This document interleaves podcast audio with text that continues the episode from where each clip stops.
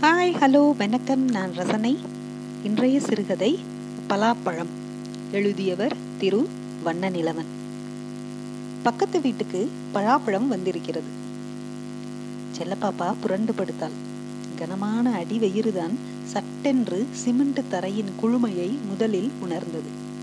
உடம்பெல்லாம் ஒரு விதமான கூச்சம் பரவிற்று. ஸ்டவ் அந்த அறையின் ஒரு மூலையில் சத்தத்துடன் எரிந்து கொண்டிருந்தது. பல திரிகள் கட்டையாகிவிட்டன. மாற்ற வேண்டும். சிலது எரியவே இல்லை. தீ சரியாக எரியாமல் அடுப்பில் எதை வைத்தாலும் இறக்குவதற்கு நேரமாகி விடுகிறது ஒரு சிறு விஷயம் திரிகளை மாற்றுவது என்பது. ஆனாலும் திரிகளை மாற்றவில்லை அவள்.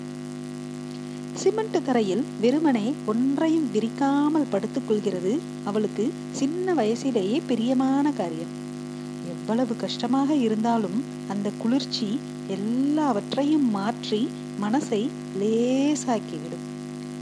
ஆனால் இப்போது இந்த சின்ன சின்ன விஷயங்கள் எல்லாம் கூட வெகு தூரத்தில் சென்று மறைந்து கொண்டு விட்டன. அண்ணாந்து உயரை சுவரில் தொங்கிய மரஸ்டாண்டை வெறிக்க பார்த்தான். அவளுடைய வீட்டிலிருந்து கொண்டு வந்திருந்த ஹார்லிக்ஸ் பாட்டில்களும் கிளாஸ்கோ டின்களும் புகையடைந்து பிடித்து போயிருந்தன. பல பாட்டில்களில் சாமான்களே இல்லை. இருந்த ஒன்றிரண்டு பாட்டில்களிலும் ரொம்பவும் கீழே ஏதேதோ ஜாமான்கள் கிடந்தன. மனசு முட்டி கொண்டு வந்தது. பார்வையை திருப்பி புரண்டு படுத்தாள். அவளை ஒட்டி சீனிவாசன் படுத்து கிடந்தான். அவனுடைய பனியன் பின்புற வாரை பிடித்து சுருட்டி சுருட்டி விளையாடினாள். கழுத்து பகுதியிலும் ஓரங்களிலும் அழுக்கு சேர்ந்து போயிருந்தது. அவளுடைய கைகளில் பிசுபிசுத்தது. அடிவயிறு தரையில் உரச இன்னும் கொஞ்சம் அவனுடைய முதுகோடு தன் வயிறும் மார்பும் ஒட்ட நகர்ந்து படுத்துக்கொண்டாள் அவனுடைய முரட்டு தலைமயிருக்குள் விரல்களை விட்டு அலைந்தாள் கொஞ்ச நேரத்தில் அது பிடிக்காமல் அவனுடைய பிடரியின் அடியில் முளைத்திருந்த சின்ன சின்ன முடிகளை தொட்டு விளையாடினாள். அவனுடைய அடி கழுத்தில் கையை நுழைத்து கீச்சங்காட்ட வேண்டும் என்று ஆசையாக இருந்தது. அப்படியே அவனுடைய இடுப்பின் மீது தலையை வைத்து படுத்துக்கொண்டான் சீனிவாசன் விழித்துக் கொண்டான். இன்னமே இந்த பக்கம் வாங்க சொல்லுதேன். ஏ சீதா அங்க என்னடியாச்சு? நான் வந்துட்டேன்னு நீயும் அடுப்பு அப்படியே போட்டுட்டு வந்துட்டிய? இல்லம்மா எனக்கு இன்னொரு சொல்ல வேணும்மா. அவளுக்கு மட்டும் கூட ஒன்னாக்கும் நான் அப்பா கிட்ட போய் சொல்ல போறேன். ஏய் தடி கழுதைகளா. ஒன்னையுமே கண்ணால பாத்துறாத மாதிரி தான் லெச்ச குடுக்கியலே. உங்களுக்கு போய் வாங்கி கொண்டாந்து போடுதாங்களே அவங்கள சொல்லணும். பண்ணுமா? பாடா படுத்துதீங்களே. லோசு குட்டிய பாருங்க. எம்புட்டு புள்ள. உனக்கு காய்ச்சலுமா? பண்டம் திங்க கூடாதுன்னு சொன்னேன். பார்த்துக்கிட்டு பெசாம இருக்கா பாருங்க. நீங்களா? பேரு தான் பெரிய பிள்ளைகன்னு பேரு. பிசாசு மாதிரி. அந்த குழந்தைகளுக்குள்ளே ஏதாவது தகராறு வந்திருக்க வேண்டும். இரண்டு குடித்தனங்களுக்கும் தடுப்பாக இருந்த பலகை சுவரில் யாரோ வந்து மோதி விழுந்ததும் தொடர்ந்து அழுகை சத்தமும் கேட்டது. செல்லப்பாப்பா அவனை அணைத்து படுத்திருந்தபடியே தலையை மட்டும் நீட்டி ஒன்றும் தெரிய போவதில்லை என்றாலும் பலகை தடுப்பை பார்த்தாள். பலகையின் மீது மோதின அதிர்ச்சியில் ஆணியில் மாட்டியிருந்த சீனிவாசனுடைய சட்டை மட்டும் சுருட்டி எரிந்தது போல தரையில் விழுந்து கிடந்தது. திடீர் திடீரென்று அடுத்த பக்கத்திலிருந்து பழாப்பழ வாசனை வீசியது. சீனிவாசன் திரும்பி அவள் பிரியப்பட்டபடியே அவளை தன் நெஞ்சோடு நெஞ்சாய் வாரி எடுத்து போட்டுக்கொண்டான் அவளுடைய முக நெருக்கத்துக்குள்ளிருந்து பல்பொடி வாடை அடித்தது. அவளுடைய கனத்த வயிறு அவனுடைய வயிற்றின் மீது விழுந்து அழுத்திய போது கேட்டான். சிலப்பப்பா உனக்கு இப்படி படுத்தா வயிறு அமுங்கலையா? கஷ்டமா இருக்கா? செல்லப்பாப்பா பதில் சொல்லாமல் லேசாக சிரித்தாள். இரண்டு உதடுகளிலும் வெள்ளை வெள்ளையாக மேல் தோல் உரிந்து பார்க்க அழகாக இருந்தது. மெதுவாக சிரிக்கிற போது பின்னும் அந்த அழகு கூடிற்று. அப்போதெல்லாம் செல்லப்பாப்பாவுடைய சிரிப்பில் ஒரு சோர்வு இருக்கிறது. அந்த சிரிப்பு அவளுடைய முகத்தில் உண்டு பண்ணின அபூர்வமான சோபையை அவன் ரசித்தான். இன்னொரு தடவை அப்படி சிரிக்க மாட்டாளா என்று இருந்தது. ஏய் ஏய் மாடு எத்தனை தடவை சொல்லட்டும் கொட்டையெல்லாம் ஒரு இடத்துல துப்புங்கன்னு. என் பிராணனை ஏன் இப்படி வாங்கணும்? ஏம்மா நான் பாருமா எல்லா கொட்டையும் சேர்த்து வச்சிருக்கேன். இந்த புள்ள சீதா குரங்கு தான் நெடுக துப்பி போட்டிருக்கான் ஆமா நீர் உம துருத்திய ஊத்திக்கிட்டு கடை ஏட்டி உனக்கு என்ன அம்புட்டு கொழுப்பா? ஏதோ ஒரு பாத்திரம் சரிந்து உருண்டு விட்டது. ஒரே கூச்சலும் அழுகையும் எல்லாவற்றுக்கும் மேலே பலாப்பழ வாசனை மட்டும் தனியே வந்து கொண்டிருந்தது. எல்லாவற்றையும் செல்லப்பாப்பாவும் சீனிவாசனும் ஒருத்தர் முகத்தை ஒருத்தர் பார்த்தபடிக்கே கேட்டுக்கொண்டிருந்தார்கள். செல்லப்பாப்பா கேட்டாள் உங்களுக்கு ஏன் இன்னும் சம்பளம் போடல? சட்டென்று சீனிவாசனுடைய முகம் மாறிவிட்டது. அவனுடைய முகத்தை பார்த்த பிறகு தான் அப்படி கேட்டிருக்க வேண்டாமோ? என்ற யோசனையுடன் பனியன் மேலே ஏறி திரைந்து போய் தெரிந்த முடிகள் அடர்ந்த அவனுடைய மார்பையே பார்த்து கொண்டிருந்தாள் அவனுடைய வெதுவெதுப்பான உடம்பின் சூடு அவளுக்கு இதமாக இருந்தது. நாங்க எல்லாரும் சம்பளம் வாங்குறதில்லன்னு முடிவு பண்ணியிருக்கோம். பேச்சுவார்த்தை முடிஞ்சாதான் முடிவு என்னன்னு தெரியும். அவள் ஒன்றும் பேசாமல் இருந்தாள். இரண்டு பேருமே மௌனமாக இருந்தது. அவர்களுக்கே பயமாக இருந்தது. இரண்டு பேருமே எப்படியாவது ஏதாவது பேசிவிட வேண்டும் என்று ரொம்பவும் ஆசைப்பட்டார்கள். இப்போது பழவாசனை ரொம்பவும் காரமாக ஒரு நெடி பரவுவது போல் அந்த சின்ன அறை முழுவதும் வீசியது. அவன் கேட்டான் இது என்னமோ வாடை அடிக்கே? பனம்பழ வாடை மாதிரி.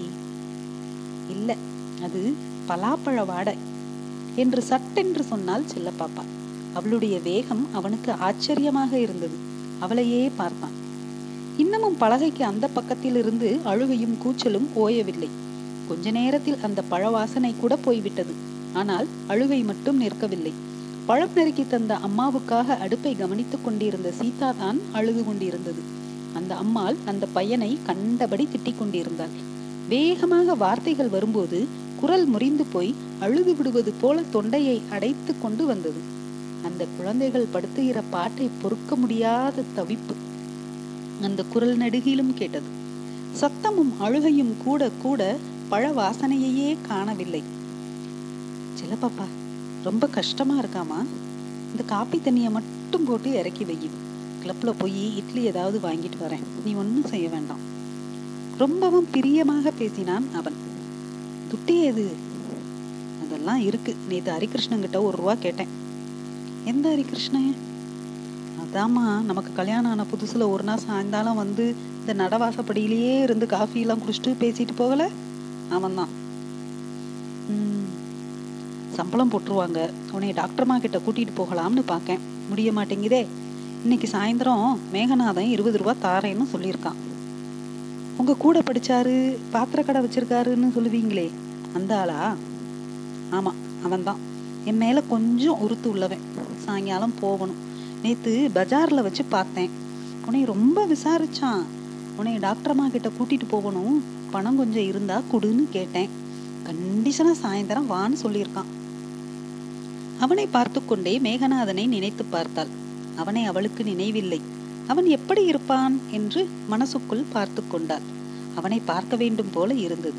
அவனை பார்த்துவிட்டு வருகிற போதெல்லாம் அவளை ரொம்பவும் விசாரித்ததாக இவன் சொல்லியிருக்கிறான்.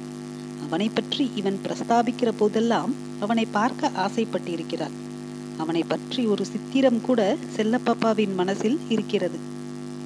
செல்லப்பாப்பா காப்பித்தூளை போட்டுவிட்டு ஸ்டவ்வை அணைத்தாள் அதை நகர்த்தி வைத்துக்கொண்டே அவனிடம் சொன்னாள். இந்த ஸ்டவ் திரியெல்லாம் சிறுசா போச்சுப்பா. மாத்தணும். ஆகட்டும் சாயங்காலம் வாங்கிட்டு வரேன். சாயந்தரம் ரெடியாரு வந்ததும் டாக்டர் வீட்டுக்கு போவோம். இப்போ எதுக்குப்பா? சம்பளம் வாங்கின பிறகு போய்கிடலாம் வீட்டுக்கார ஆட்சிக்கு முதல்ல வாடகையை கொடுத்துருவோம். அவனுக்கு கோபம் வந்து விட்டது. பதிலே பேசாமல் உம் என்று மேலே அண்ணாந்து பார்த்து கொண்டு படுத்திருந்தான். என்ன கோச்சிக்கிட்டீங்களாக்கும்? என்னப்பா சொல்லிட்டேன்? என்னத்த சொன்ன? ஈரமண்ணு தெரு புழுதியும் அவள் செல்லப்பாப்பா ஒரு காலை மடித்து குனிந்தபடியே உட்கார்ந்திருந்தாள். காஃபியிலிருந்து கொதிக்கிற மனம் கலந்த ஆவி காற்றிலே அலைந்து போய்க் கொண்டிருந்தது. திடீரென்று அந்த பழவாசனை முன்பை விட ஆழமாக வீசியது. ஒருவேளை அந்த அம்மாள் தன் பிள்ளைகளிடம் அந்த பழத்தை கொடுத்து அனுப்பியிருப்பாளோ என்று ஆசைப்பட்டாள். அவள் உட்கார்ந்திருந்த நிலை அவனுக்கு ரொம்பவும் இரக்கத்தை உண்டு பண்ணிற்று. சட்டென்று எழுந்து போய் அவளுக்கு அருகே உட்கார்ந்து கொண்டு அவள் நாடியை பிடித்து முகத்தை தூக்கினான் கலங்கி போயிருந்த கண்களுடன் அவனை ஏக்கத்துடன் பார்த்தாள். பின்ன என்னம்மா? நான் ஒண்ணு சொன்னா நீ ஒண்ணு சொல்லுத. மனுஷனுக்கு கோபம் வருமா வராதா? சொல்லு பார்ப்போம் நானும் தான் என்னத்த தப்பா பெருசா சொல்லிட்டேன். யாரோ கதவை தட்டினார்கள். தொடர்ந்து எக்கா எக்கா என்கிற குரல் கேட்டது. செல்லப்பாப்பா பின்னால் இரண்டு கைகளையும் ஊன்றி மெதுவாக எழுந்திருக்க முயன்றான் அவன் அவளுடைய தோலை தொட்டு உட்கார பண்ணினான். அவனே எழுந்து போனான். கேட்ட குரல் சீதாவுடைய குரலாக இருந்தது. ஞாபகமாக அந்த அக்கா கொடுத்து விட்டுருக்காங்களே என்று மனசுக்குள் சந்தோஷப்பட்டு கொண்டான் அவன் கதவை திறந்தான். சீதா தான் நின்று கொண்டிருந்தது. அவனை பார்த்து பேசாமல் அவன் நின்றிருந்த இடைவெளியினூடே இவளை பார்த்து அக்கா இன்னைக்கு சாயந்தரம் புட்டாரத்தி அம்மன் கோவிலுக்கு போயிட்டு வரலாமான்னு அம்மா கேட்டுட்டு வர சொன்னா. என்றாள். செல்லப்பாப்பா ஒன்றும் சொல்லாமல் அவனை அண்ணாந்து பார்த்தாள். பார்த்து விட்டு சொன்னாள். இன்னைக்கு எங்கம்மா வர? அக்கா வல்லையாம்னு சொல்லு. சீதா போகும்போது அவளுடைய கடைவாயில் மேல் உதட்டோரமாக பழாப்பழ நார் ஒட்டி கொண்டிருந்ததை செல்லப்பாப்பா பார்த்தாள். சாயந்தரம். சீனிவாசன் சொன்னபடி வரவில்லை. ரொம்ப நேரம் கழித்துதான் வந்தான். கதவை திறந்ததும் தலையை தொங்க போட்டுக்கொண்டே உள்ளே வந்து உட்கார்ந்தான். சுவரில் மாட்டியிருந்த பெட்ரூம் லைட்டை தூண்டி எடுத்து கொண்டு வந்து அவனுக்கு முன்னால் வைத்துவிட்டு அவனுக்கென்று எடுத்து மூடி வைத்திருந்த தட்டை திறந்து அவனிடம் தந்தாள் அப்படியே சென்று திரும்பவும் படுத்துக்கொண்டாள் திடீரென்று அந்த பழவாசனை அடித்தது.